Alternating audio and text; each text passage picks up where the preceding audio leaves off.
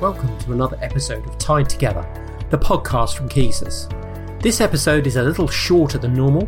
We focus right in on a single important topic experience inflation. Experience inflation is all around us. It increases our expectations in the way we interact and experience the services and products we use. As ever, please reach out to us via tied together at cohesus.co.uk if you have any questions about this episode, and please share this podcast with as many people as you can. So, on with the episode. We hope you enjoy it.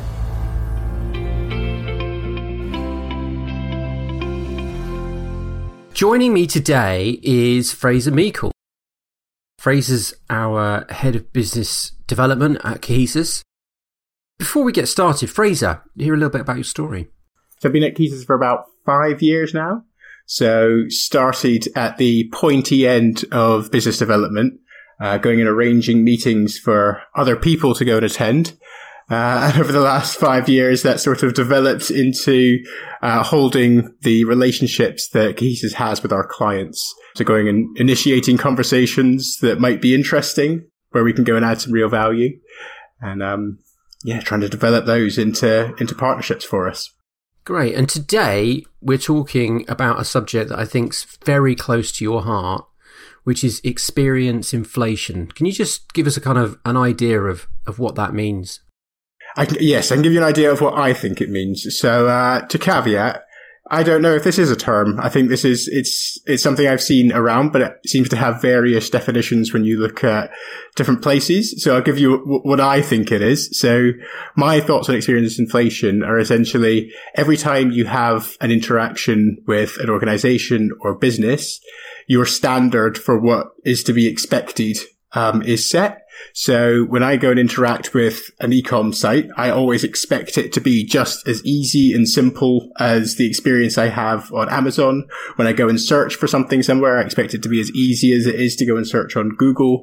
So we've got this, uh, this challenge where there's all these different experiences that we're having every day. So digital and mm. uh, in the physical world. And this experience level is continually inflating. So I think I suffered from that recently because uh, a lot of parcels I get from Amazon come through DPD. And DPD's got this beautiful app and it and it messages you and says, "Oh, by the way, you've got a delivery today." And then, you know, your delivery driver is going to be here at, you know, almost exactly whatever time it's going to be. And you get this gorgeous map, which incidentally they've just changed. So they've made it into a Santa sleigh for Christmas, which I think is ever so cute. And you just have that expectation. And then one of our incredibly nice suppliers sent us a gift. And, but they were shipping it through this weird company I'd never heard of. And strangely, the experience for that was terrible. In, in, fact, uh, it sort of said it was going to be delivered, and then, funnily enough, it didn't get delivered. And then I had to phone them, and then I found out that they were going to send it back again, and it was it was a bit of a mess. Completely different to the the the other experience of DPD. Is is that's essentially what you're talking about? Yeah, absolutely. So I don't know if you've seen those jokes that go around around courier companies. So DPD, your parcel will be delivered between eleven and twelve by a guy called John, and then you get down to sort of uh, Amazon delivery service, your delivery will be delivered tomorrow. Yodel, your delivery will be at some point, maybe. And then you go off to somebody like Hermes and it's, uh, what delivery? There's a few stories there. Anyway, I think we'll, we'll get off the subject, but yeah. Okay. So, so uh, it's not just you that have, that have coined this phrase experience inflation. Are you saying that other people are noticing this as well? Yeah, definitely. So if you go and Google experience inflation, you'll see lots of different definitions from lots of different people with different opinions about what it, what it is. But I think the, the, the central point is that the experiences that we create for our customers as businesses or organizations are incredibly important. They're all we really have and we need to make them better. Roughly the, uh, the central theme. So in saying that, you said something really powerful there. You said the experiences are all we really have with our customers. Yeah. So people listening to this who are in an organization, they're uh, responsible, accountable in some way for the experience that people have on the digital channels for that organization. They should be thinking in those terms. They should be thinking that the experience is all they really have with the customer, the clients that they serve. Yeah, absolutely. Everything else that they're doing, if they, if they don't think it's part of this, the experience, you can almost guarantee when you go and dig into it, it is in some way laddering up to the experience that they're creating, whether that's, you know, the, the pricing structure that they're using, that's in order to make the experience for customers easier so they can go and see what what it is that the service or product is going to cost them. If it's around the way that something is um, packaged up, that's around the experience that somebody gets when they go and open that product. Everything in in any sense that you're doing that interacts with your customers is all around creating a better experience. And do you think do you think that sometimes there can be too much experience? What do I mean by that?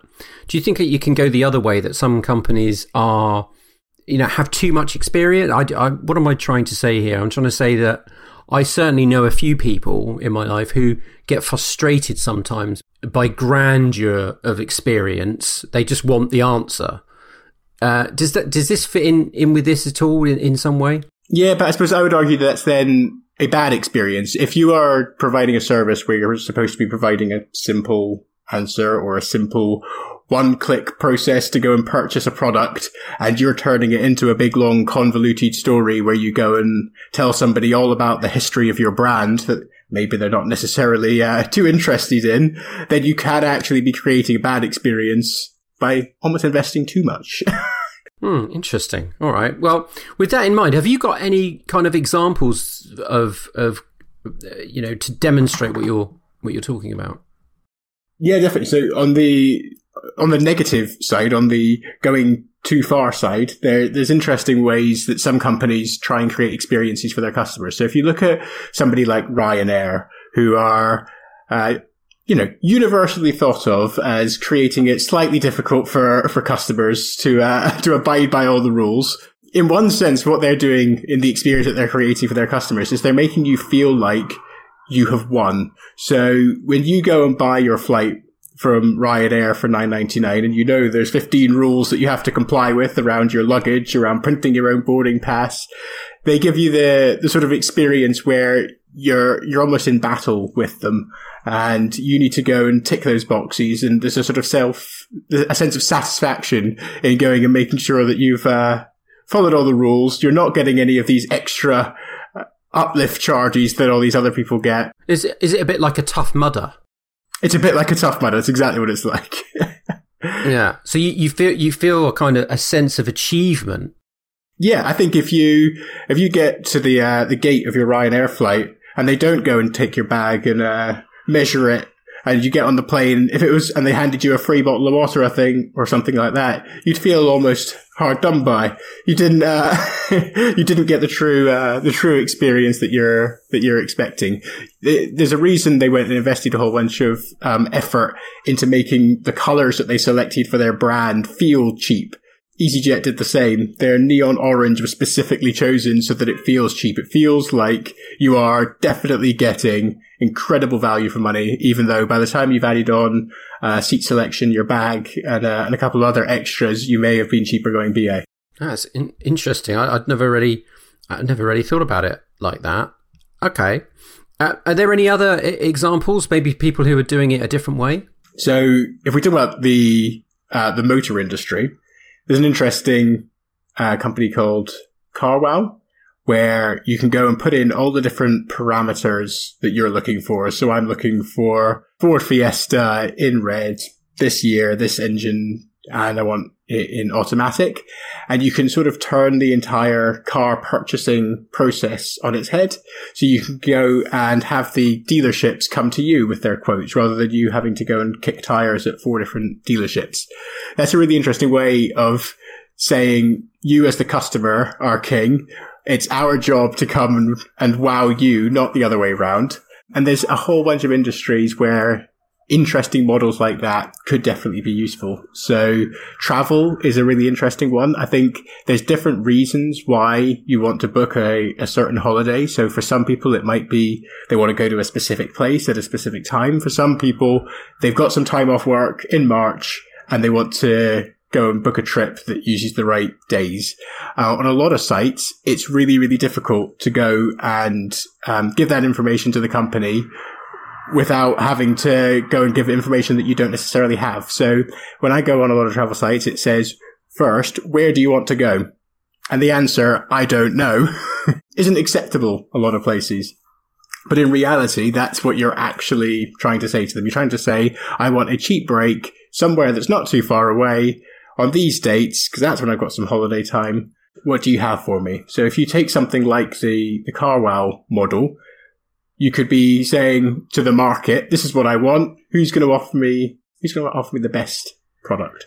Yeah, that's, that's really interesting. And I, I think, you know, you often walk past and you know travel agents in the street and you think to yourself now now you know um, a lot of people are booking online travel agents are still going but that's the experience that they give you isn't it a travel agent when you go in you can say to them i have no idea where i want to go i just know that i've got these dates because that's school holidays and i need it to be beach and and it needs to be hot and you know no chance of rain could you please tell me where i can go and and they'll be able to do that for you yeah, exactly. I think that's almost where we're trying to get to with a lot of these digital experiences. We're trying to get as close as humanly possible to that go and sit down and chat to somebody in a travel agent experience from your sofa.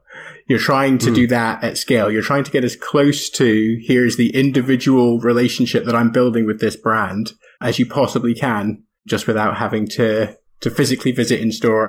Music services used to be very much in the way that you first described. So you had to go and find the music that you wanted to listen to. But music services have, have worked this out and especially Spotify and, and you know they'll now put a mix together of things that you would probably listen to.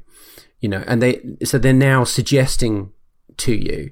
So you are you saying really the next stage in experience inflation is that people are not going to expect just to be able to search quickly, but they're going to be out. They're going to expect for to have an almost like a concierge. You know, when we talk about travel industry, that's where that word came from. But um, something that suggests the things that you might like. Yeah, I think that's a big. I think for a lot of uh, organizations, that's going to be a big part of it. it. Is creating that concierge style experience.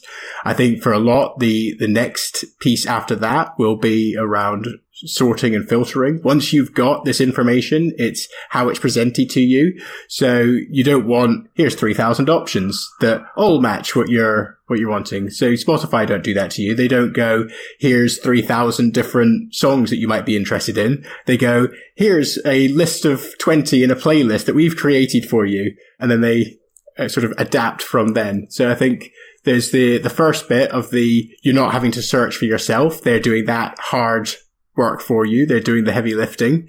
And then the next bit of from what there is available, they're helping you search, sort, filter in a nice, easy way. So you don't have to spend too much time going and digging through what's being presented. And once people start to have this experience in one place, do you think that they start to expect the same type of thing in a different place? So, you know, as I said, you, you definitely music services have moved that way. So you, people are expecting now more when they go to a travel site that they really can just say, well, you know, just show me what you've got for these specific scenario and say, school holidays are important to me, uh, beach is important to me, and then it, and then it just works out. Yeah, absolutely. I, I think we could we could go and say that you know experience inflation almost leads to expectation inflation as you go and have these inflated experiences all over the place. Your expectations are continually raised. And I definitely think that's across industries. I don't think it's necessarily within one. I think when you go and have a really good experience with one company in a particular industry, I think that also raises your expectations across all of your digital interactions. And to do that, obviously these companies could either ask you more questions or they could use data to do that. Now, you know, have you seen examples of, of people trying to be very clever with data to give you more suggestions, think for you? Yeah, absolutely. Netflix is obviously an incredibly interesting one. So when you when I go into my Netflix account, it knows far more about me than I know about me.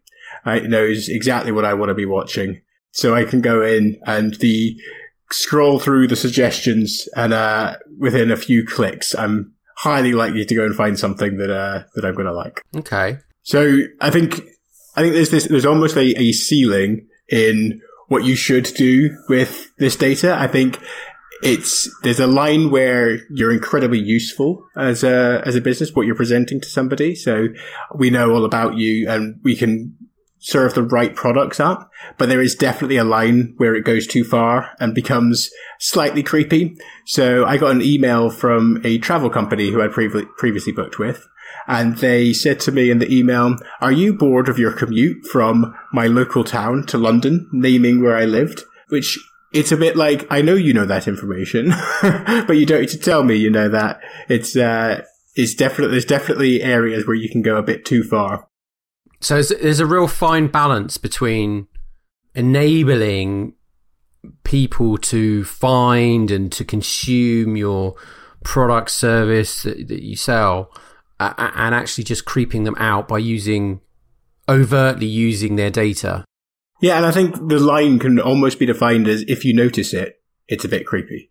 It should be passive. It should be you're being served with the right products. We know that because you're buying more of them as a company. The person knows that because they're not spending hours and hours having to search for, for what they want. But if you're sitting there going, oh, well, they've gone and harvested my data to tell me that, that's when it's probably crossed that creepiness line. And I guess though that companies are still you know can't do everything, so they can't link it back. I mean, you often you get follow you, you go and buy something and you get followed by adverts for it, even though you bought it. Also, uh, you know, you talked about Netflix, but obviously, if you're using a profile, they're expecting that person to use that profile. So one thing that happens to me with Netflix is is that my kids use the same profile, and so I end up seeing all of their stuff, which and it thinks you know, I get a right mishmash, and that's because they they're using my profile. Yeah, it ruins their data set on you.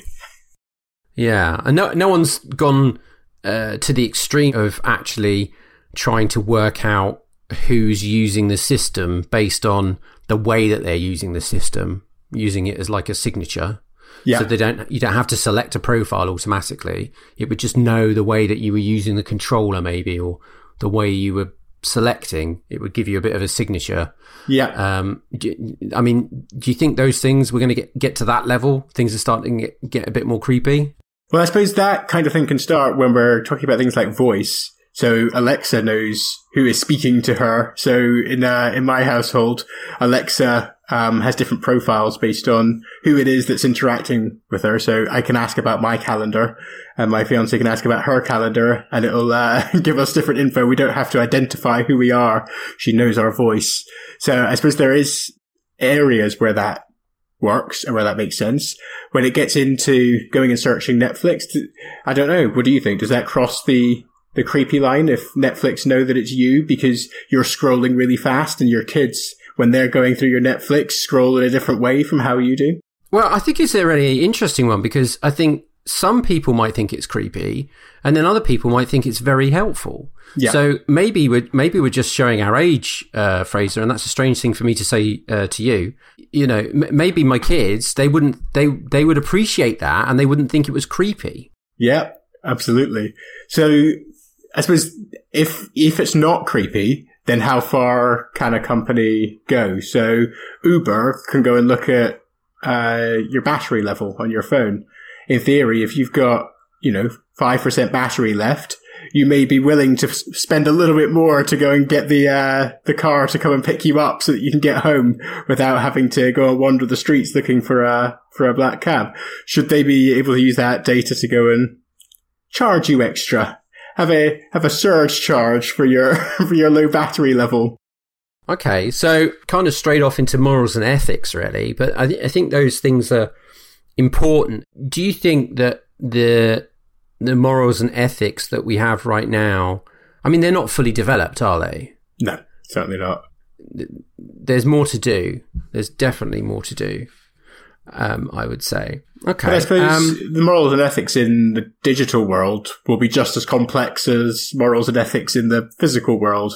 Have we ever quite nailed down our morals and ethics in the real world? How how can we expect our digital world to be any further advanced than that? So um, I think that will always be a challenge, and it's something that organisations will have to bear in mind as they work out exactly how they're going to go and create different experiences for their for their customers. It's how you use that to, to everybody's advantage without straying into areas that make people uncomfortable.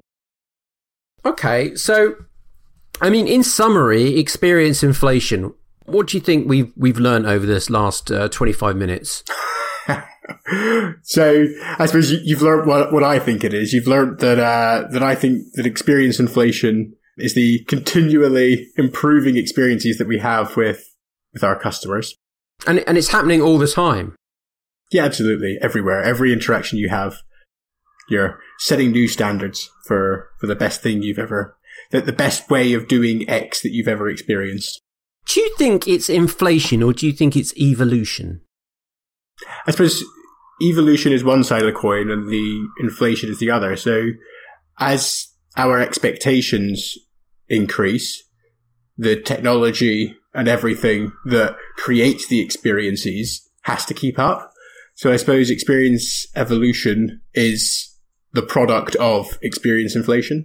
Okay, and what? So, what would you say in summary then for the whole thing? I'd say that the uh, the experience that you create for your customers is all you really have. It's the only thing that differentiates organizations from one another. And the experience that your customers are having with different organizations is continually improving.